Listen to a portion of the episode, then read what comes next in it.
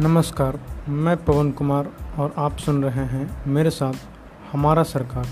आप मुझे एंकर के साथ साथ Spotify Radio Public Pocket Casts Google Podcast Overcast TuneIn Castbox and Apple Podcast पर भी सुन सकते हैं।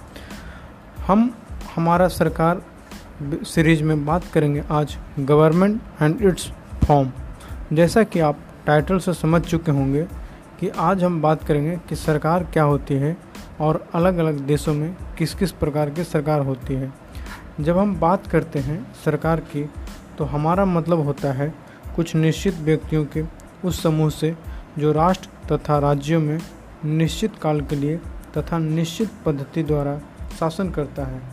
कुल मिला के कहें तो ऐसी राजनीतिक व्यवस्था जिसके द्वारा देश या राज्य के सरकार को जाना जाता है।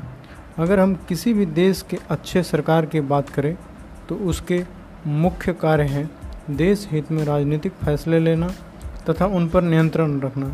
साथ ही साथ देश हित में नए कानून बनाना और पुराने कानून को लागू रख और ज़रूरत पड़ने पर संशोधन करना मुख्य किसी भी सरकार का तीन हिस्सा होता है। कार्यपालिका, न्यायपालिका और विधायिका। जब हम बात करते हैं सरकार के अलग अलग स्वरूप की जो पूरे विश्व में फैली है। अगर हम इस बात पर जाएँ कि सरकार जैसे सिस्टम कैसे आई होगी, इसके बारे में कुछ लोग मानते हैं कि लगभग पाँच हज़ार साल पहले सिंधु सभ्यता, इजिप्ट या फिर मिस्र सभ्यता, चीनी सभ्यता, उस समय एक विकसित संस्कृति को अपने आप में समेटे था, जिसका असर इन सभ्यताओं से संबंधित देशों में आज भी दिखाई देता है। तो इन सभ्यताओं के विकास में मुख्य रोल प्ले किया खेती और पानी की उपलब्धता ने। तो शायद यह सभ्यता जब आकार ले रहा होगा, उस समय लोग छोटे छोटे समूह में रहते होंगे, जिसे हम आज कबीला, ट्राइब, क्लैन आदि के नाम से जानते हैं, जहाँ इन लोग किसी को मुखिया या सरदार चुनते होंगे, जो इनके बेहतरी के लिए काम करते होंगे, या फिर कुछ समझदार, जानकार, बड़े लोगों का छोटा समूह होता होगा।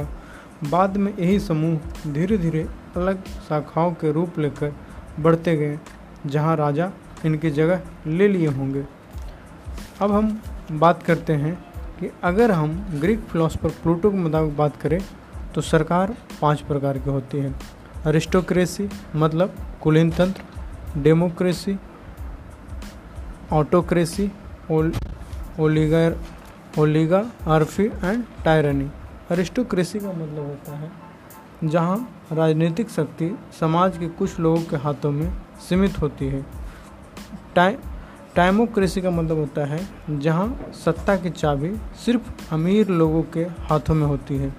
कभी कभी इस प्रकार की सरकार जब पूर्ण रूप से देश के लोगों की कल्याण छोड़कर सिर्फ़ अपने कल्याण करने लगते हैं तो यह सरकार ब्लूटो प्लूटोक्रेसी बन जाता है।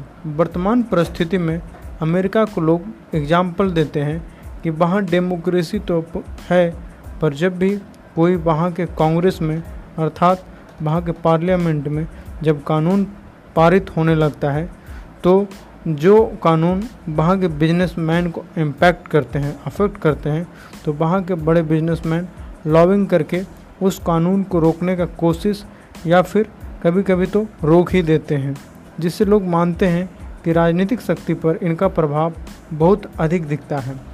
ओली ग्राफी में क्या होता है? एक ऐसी सत्ता जहाँ राजनीतिक शक्ति धनी, शिक्षित, व्यापारिक, धार्मिक, राजनीतिक, सैन्य शक्ति से संबंध रखने वाले लोगों के पास ही हो। यह कुछ कुछ अरिस्टोक्रेसी जैसा है, मगर जहाँ, यहाँ पर राजनीतिक शक्ति अरिस्टोक्रेटिक गवर्नमेंट के अपेक्षा ज़्यादा लोगों के हाथों में होता है। डेमोक्रेसी के बारे में बात किए थे तो डेमोक्रेसी देखिए, सबसे ज़्यादा आज प्रसिद्ध गवर्नमेंट है लगभग सभी देशों में। एक ऐसी सत्ता जहाँ राजनीतिक शक्ति लोगों के पास, जनता के पास या यूँ कहें कि हमारे पास होता है, जहाँ पीपल डिसाइड करते हैं कि हमारे लिए कानून कौन बनाएगा। लोकतंत्र के लिए विकास और संविधान दो मुख्य इशू होते हैं, जहाँ freedom of assembly and speech होता है। इक्वलिटी होती है, जहाँ राइट टू लाइफ हो। कुल मिलाकर जहाँ लोगों की सरकार लोगों के द्वारा संचालित, समर्पित और लोगों के लिए हो। अब्राहम लिंकन वाला स्टेटमेंट तो मानते ही होंगे, जानते ही होंगे, जो दुनिया में डेमोक्रेसी के लिए दिया गया सबसे बेहतरीन एग्ज़ाम्पल या फिर स्टेटमेंट में से एक है। हम बताएँगे नहीं। अगर आपको नहीं मालूम है तो आप गूगल कर सकते हैं। टायरनी गवर्नमेंट का मतलब क्या होता है? अगर आधुनिक समय के हिसाब से बात करें तो ऐसी सत्ता जो कानून को ताक पर रख राजा या फिर रूलर बन गया हो, और नहीं तो संवैधानिक सरकार को हटाकर असंवैधानिक तरीके से राजनीतिक शक्ति को अपने मुट्ठी में समेट लिया हो। अगर हम वर्तमान परिस्थिति के हिसाब से विश्व की सरकार को देखें कि किस देश की सरकार में राजनीतिक शक्ति किसके हाथ में है? तो हम वहाँ पर भी पाते हैं किसे भी पाँच प्रकार की सरकार में विभाजित किया गया है। ऑटोक्रेसी या फिर इसको कंप्लीट एब्सोल्यूटिज्म बोलते हैं, निरंकुश तंत्र। एग्ज़ाम्पल में आप नॉर्थ कोरिया को ले सकते हैं किम जोंग उन है ना? वहाँ पे जो नॉर्थ कोरिया गवर्नमेंट है, वो ऑटोक्रेटिक गवर्नमेंट है, या कंप्लीट अब्सोल्यूटिज्म है। जो भी फैसला लेगा सही या गलत वो कौन ले सकता है? तो वहाँ का किम जुम उन जो वहाँ का हेड ऑफ़ गवर्नमेंट है है ना? दूसरा होता है एरिस्टोक्रेसी जहाँ पे अभी बताएँ कि कुछ आ, लोगों के हाथों में ही सत्ता जो है राजनीतिक पॉलिटिकल पावर है वो क्या होता है? फिक्स होता है या फिर उनके हाथों में होता है। डेमोक्रेसी में अभी बताएँ आपको रिपब्लिक होता है गवर्नमेंट। रिपब्लिक का मतलब क्या होता है?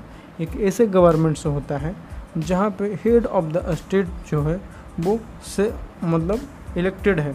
मतलब कि अगर किसी भी देश का जो हेड है, वो क्या है? इलेक्शन जीत कर आया हो। वैसे गवर्नमेंट को क्या बोलते हैं? रिपब्लिक या गणतंत्र बोलते हैं।